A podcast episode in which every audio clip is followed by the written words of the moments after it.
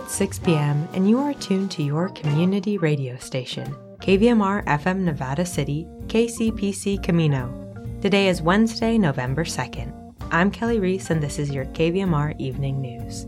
A clamoring of voices claiming voter fraud concerns in Northern California have other groups alleging the outcry is actually a thinly veiled voter intimidation tactic. The California report heads to Shasta and Placer counties to investigate so called voter integrity groups. Then we'll look at your local news and weather before a sneak peek at upcoming Victorian Christmas in this week's Nevada City Chamber Report.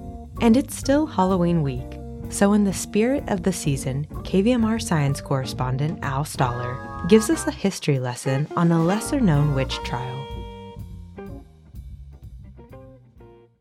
This is the California Report. I'm Saul Gonzalez at NPR West in Culver City. Charging documents filed by the San Francisco District Attorney's Office are revealing new details about the man who allegedly attacked House Speaker Nancy Pelosi's husband, Paul Pelosi, early Friday morning at the Pelosi's San Francisco residence. Prosecutors say David DePape, an ardent believer in far right conspiracy theories, claimed he was on a suicide mission with plans to kidnap Speaker Pelosi. He told police that he knew Pelosi was second in line to the presidency and, quote, we've got to take them all out. San Francisco District Attorney Brooke Jenkins filed a protective order to keep DePape away from the Pelosi's. This was not a, a random residential burglary. Um, he specifically sought out their home. He sought out the speaker. And DePape allegedly also planned to target other state and federal elected officials and a Bay Area professor. DePape entered a not guilty plea yesterday and is due back in court on Friday. And by the way, the Washington Post was the first to report that there are Capitol police cameras around the Pelosi residence with live feeds, but none of them were being monitored when the residence was broken into. Earlier this week, we told you about voter fraud concerns among some people in Northern California's Shasta County. We return to Shasta County and hear about so called voter integrity groups. The members of the groups claim they're looking to root out fraud, but are such efforts really about voter intimidation? Eric Newman of Jefferson Public Radio reports. Cathy Darling Allen first heard about the door knockers in late September. The Shasta County clerk says she got reports of three residents' homes being visited in the small town of Anderson and one in Redding. Two people came to their front door, knocked on their door wearing yellow, kind of reflective vests and uh, IDs around their neck that say voter task force. And they're pretty aggressively questioning the people who live there. She says the handful of residents felt singled out and targeted by the voter groups. This is not a situation where the folks were going door to door. They they drove to their their homes, got out of the car right in front of their homes, that kind of thing. Darling Allen says the targeted door knocking happening in Shasta County amounts to voter intimidation and could be illegal under California election laws. She reported the incidents to state and federal authorities. Similar so called voter integrity groups have been active just north of here in southern Oregon. At least some of these actions were inspired by national activists. One is Doug Frank, a conspiracy theorist who has been traveling the country promoting the idea that there is widespread fraud occurring in elections across the U.S. My specialty is coaching local groups on finding real, actionable election fraud.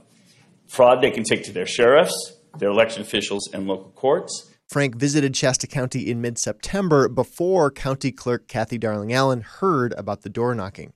He wore his trademark American flag bow tie and gave a presentation to the Shasta County Board of Supervisors.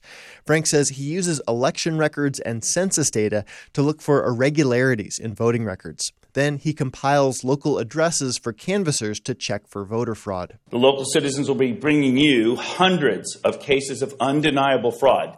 There's no evidence to support Frank's accusations that local elections were stolen, and the analysis behind his conclusions is flawed, says Justin Grimmer, a political science professor at Stanford. There's no truth to Doug Frank's claims. Grimmer has written several papers about Frank's methodology. He says it's based on a mathematical analysis of voting numbers that will, in essence, always suggest that there's been manipulation, whether those numbers come from Shasta or any other election. It's just that he's chosen a statistical method that will always give a, a particular value. And he's decided to interpret that as evidence of fraud when really it's not evidence of much of anything.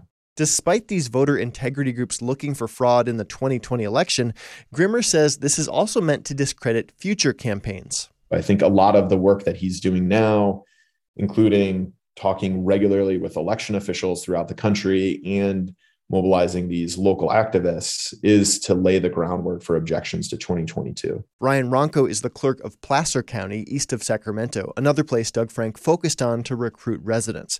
He says if they're concerned, residents should come to his office to see how Placer County protects the vote. I just think that it's a shame if people feel that the election is rigged without coming into their local office to at least ask the questions. When residents do that, he says, they generally leave satisfied that their local election is being run safely. Ronco says right now it's on every California registrar to increase their transparency. So that we can be able to begin this process of allowing people who feel disenfranchised or disengaged from the process right now back in so that their voices can be heard. Voters in California can call their local clerk's office to arrange a tour. They can also be an observer on Election Day. For the California Report, I'm Eric Newman. Eric's story is part of a project from the California Newsroom. That's a collaboration of California's public radio stations, NPR, and the website CalMatters. Stanford officials say they're reviewing safety procedures after a man posing as a student managed to live in several dorms on campus for almost a year. William Curry, who reportedly graduated from high school in Alabama last year, was finally escorted off campus last week. Curry was not only maintaining a stable relationship with a Stanford student, but he was also actively a part of several friend groups. You know, he was DMing people about homework assignments. He at times uh, even showed up to classes in person, according to reports from students. What's really remarkable is the fact that he was genuinely a part of this campus and people genuinely felt that they knew him. That's Theo Baker, who writes for the Stanford Daily. So, motivation is the question everyone's asking right now. Why would somebody want to do this? And the answer is we don't really know. Curry himself was elusive uh, with his answers. We confronted him several times um, directly, and his motivation each time was a little bit different. At one point, he claimed essentially that he just wanted to get the Stanford experience. And Theo Baker says Curry was thrown off campus several times by security, but kept coming back. You can read Baker's reporting at stanforddaily.com. Support for the California Report comes from Paint Care now, with 834 drop off sites in California where households and businesses can recycle their leftover paint. More at paintcare.org. Stanford Healthcare, alerting listeners to the critical blood shortage in the area. Now's the time to donate blood and make a difference. StanfordBloodCenter.org. And Eric and Wendy Schmidt, whose philanthropy includes Schmidt Ocean Institute. Coming this fall, the launch of research vessel Falkor 2 advancing the frontiers of ocean science and exploration on the web at schmidtocean.org. And that is this edition of the California Report for Wednesday, November 2nd. I'm your host, Saul Gonzalez at NPR West. Thanks so much for listening. Let's take a look at today's local news. Roughly 2,500 Comcast Cable Xfinity customers have been without internet service in the Grass Valley and surrounding regions since this morning. The unplanned outages were experienced by customers beginning around 7:10 a.m. Service was initially due to be restored by 8:20 a.m. before being pushed back to 2:15 p.m. and eventually to a 7 p.m. estimated time of restoration according to Xfinity's online status center. This from the Union of Grass Valley. Turning our attention to your forecast from the National Weather Service, just when we were starting to forget what rain looked like, the start of November has ushered in actual fall weather. Expect cold morning lows and possible morning frost Thursday and Friday this week. For those in Grass Valley and Nevada City, tonight mostly cloudy with a chance of showers and thunderstorms before 8 p.m. with a low around 28. Patchy frost after 11 p.m. and patchy fog between 1 and 2 a.m. A 50% chance of precipitation. Thursday, widespread frost before 10 a.m otherwise sunny with a high near 52. In Truckee and Lake Tahoe, tonight, snow showers are likely mainly before 8 p.m. with a low around 11, a 60% chance of precipitation. Thursday, mostly cloudy through mid morning with a high near 34. The National Weather Service has issued a winter weather advisory for the Tahoe Truckee region, in effect until 8 p.m. this evening. Possible snow showers with additional snow accumulations up to 3 inches. Winds gusting up to 35 miles per hour may make travel very difficult. Be aware of hazardous conditions while driving and be prepared for sudden changes in visibility. The National Weather Service recommends carrying chains and an emergency supply kit while traveling. And in Sacramento and Woodland, tonight partly cloudy with a chance of showers and thunderstorms before 10 p.m. and a low around 41. A 40% chance of precipitation. Thursday, sunny with a high near 61. You're listening to the evening news on KVMR.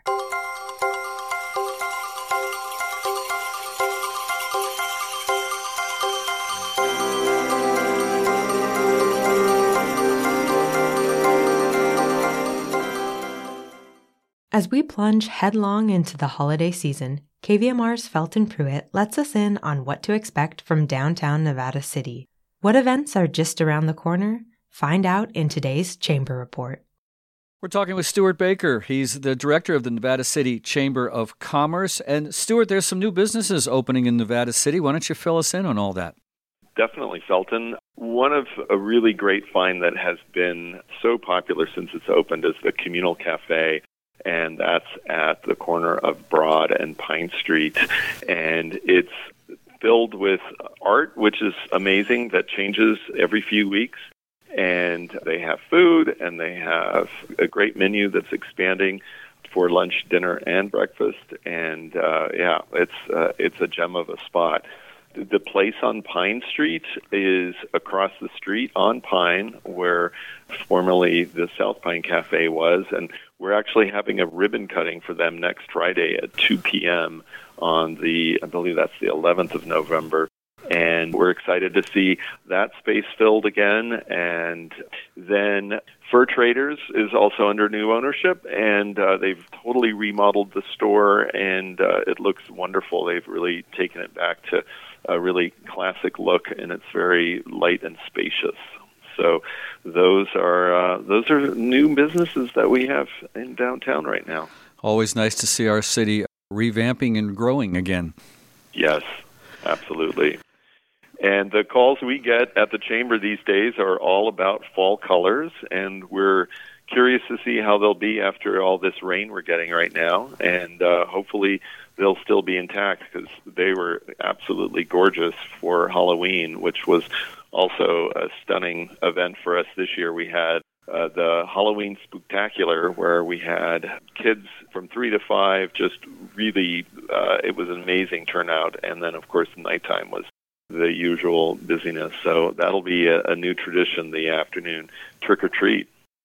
Has there been any new word, new new ideas about the courthouse? The courthouse is hanging on what will be decided by the legislature in January uh, for budgeting. So, if there's money in the budget for uh, the new courthouse, then it's on its track. And within five years, we should see a new courthouse built somewhere in or directly around Nevada City. Or if it's not in the budget, then we may end up having the courthouse for quite a bit longer. So uh, it'll be very interesting to see what happens in January. And of course, coming up next month, it'll be Victorian Christmas. Yes, and that's what we're gearing up for right now. We're going to be having the tree in Robinson Plaza, and the plan is for that to get up by Thanksgiving so people can start off the holiday season in the festive mood. And uh, of course, all the greenery will be going up around that same time, too. And uh, Victorian Christmas is, as you know, our premier event, and it's going to be held on Sundays, December 4th, 11th, and 18th from 1.30 to 6, and on Wednesdays, the 7th and the 14th from 5 to 9 p.m. And then uh, lastly, on the 24th of November at 8.30 a.m. at the uh, NU High School, there's going to be the Turkey Trot Run and Walk. So uh, look for that. That'll be something that happens then on Thanksgiving week. It's normally a quiet time in town. People are all gearing up for the holidays, but it's still wonderful to walk. Hopefully, we'll have some beautiful fall colors still happening, and we'll uh, look forward to seeing you uh, soon. So, if people want to get more information about events in downtown Nevada City, give them the website and uh, maybe a phone number to call. Absolutely. It's www.nevadacity.chamber.com at 530-265-2692.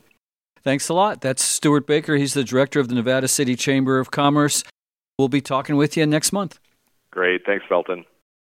In the spirit of Halloween, KVMR science correspondent Al Stahler looks back several hundred years to a series of witch trials in Russia. Al hears the true tale from Forrest Holden in the history department at the University of Michigan. What was going on in the Salem witch trials? The Salem witch trials at the end of the 17th century actually are quite late in the history of witch trials. Some people, I think, have an idea that witch trials really were a phenomenon of medieval Europe, but really they're a phenomenon of early modern Europe. They really don't get going until the 15th century, and they sort of take on a life of their own in the 16th century with the Reformation. Reformation, that was the Reformation, the reformation of the church from Catholicism being the, the main church to a lot of Protestant denominations. And along with this, you know, with Protestant culture comes a kind of a dislike of ceremony and an idea that we should kind of have a, a simpler, more austere, more reasonable way of understanding God, which plays into witch trials in various ways.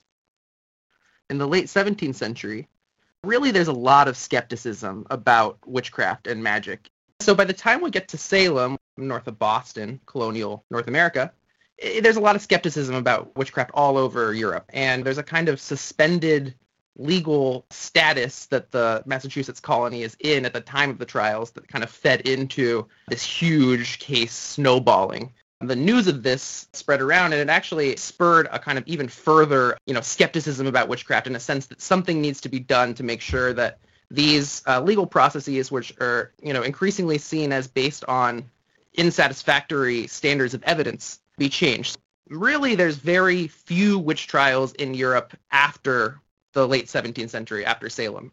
There are some exceptions, which we'll get into, but for the most part, witch trials are kind of over by about 1700. The late 1600s saw the beginning of the Enlightenment, the beginning of the Age of Reason. You know, there's so many different people making so many different kinds of claims about what they know about God, about nature, about the universe. Modern science really comes out of that context. So a lot of people are looking for a language and a way to talk about truth that can be confirmed by others, that you know can be confirmed by evidence. Just to give us a little bit of background, where does the Russian Orthodox Church stand in relation to the other European churches? It is kind of in a special place because the Orthodox Church split off from the Catholic Church already in the medieval period. For the most part, you're dealing with religious forms that are not in dialogue with this kind of skepticism and theological rationalism that's associated with Protestantism. Witch trials really get going in Russia in the 1600s, in the 17th century. This is really because they have a bureaucracy that's able to carry out these prosecutions for the first time. Witch trials are really tied to the rise of bureaucracy. You know, you need actual personnel to send out to these villages to arrest people and interrogate them and so on. But Russia doesn't have what we would now call scientists. They're there to some extent, but they have a pretty marginal place.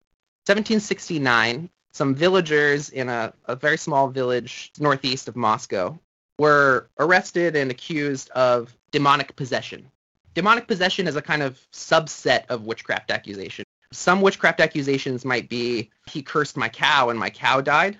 But some witchcraft accusations will be, somebody invoked a demon and that demon is inhabiting my person and that is causing me suffering or some kind of irrational or violent behavior.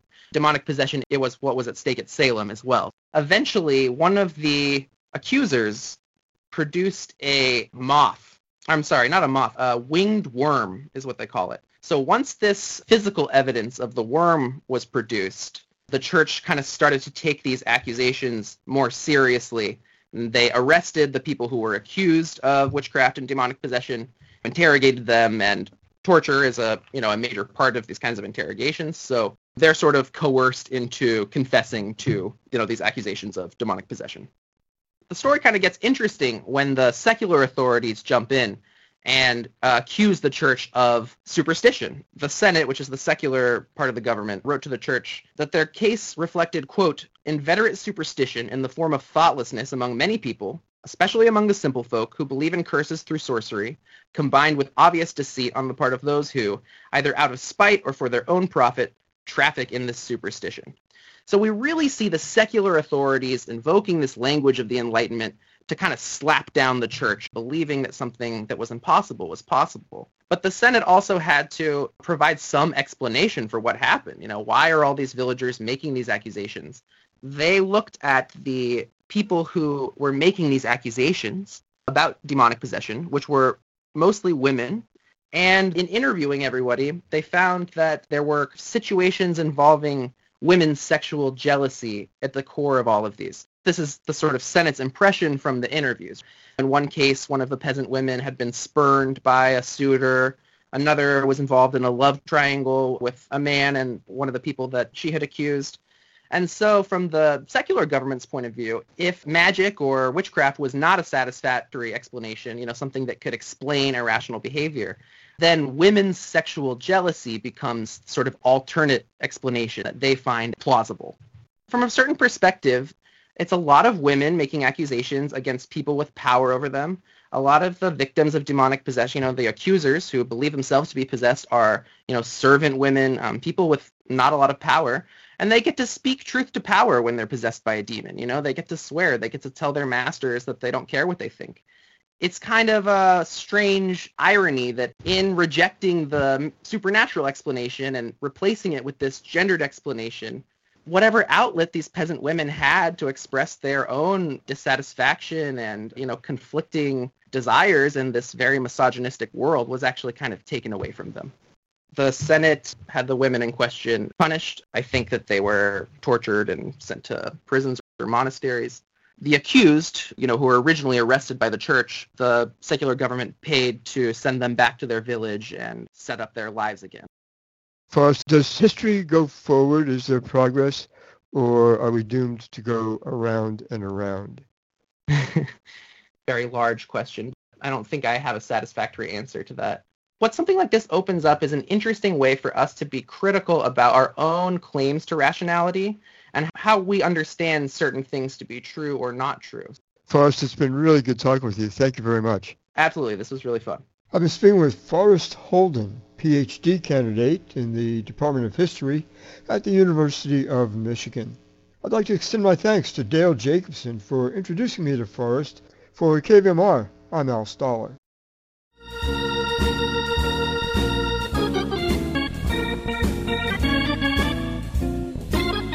That's our newscast for this Wednesday, November 2nd. Visit us online at kvmr.org and on Facebook and Instagram. KVMR gets support from generous listeners like you and Nevada City Live 2022, presenting Julie Gobert and the Heiferbells, Thursday, November 3rd. Golden Shoulders with the Moore Brothers, Friday, November 4th. Also, Beaucoup Chapeau, Saturday, November 5th. Tickets and information, paulemerymusic.com. And Hansen Brothers Enterprises, since 1953, offering bulk and bagged soils, amendments, and fertilizers for gardening needs. Also, excavation, paving, underground utilities, and site work services for public, private, and commercial enterprises. GoHBE.com. The KVMR Evening News is produced by KVMR News Director Claudio Mendoza. As always, thanks for tuning in. I'm Kelly Reese, signing off. Join us Thursday at 6 for another edition of the KVMR Evening News.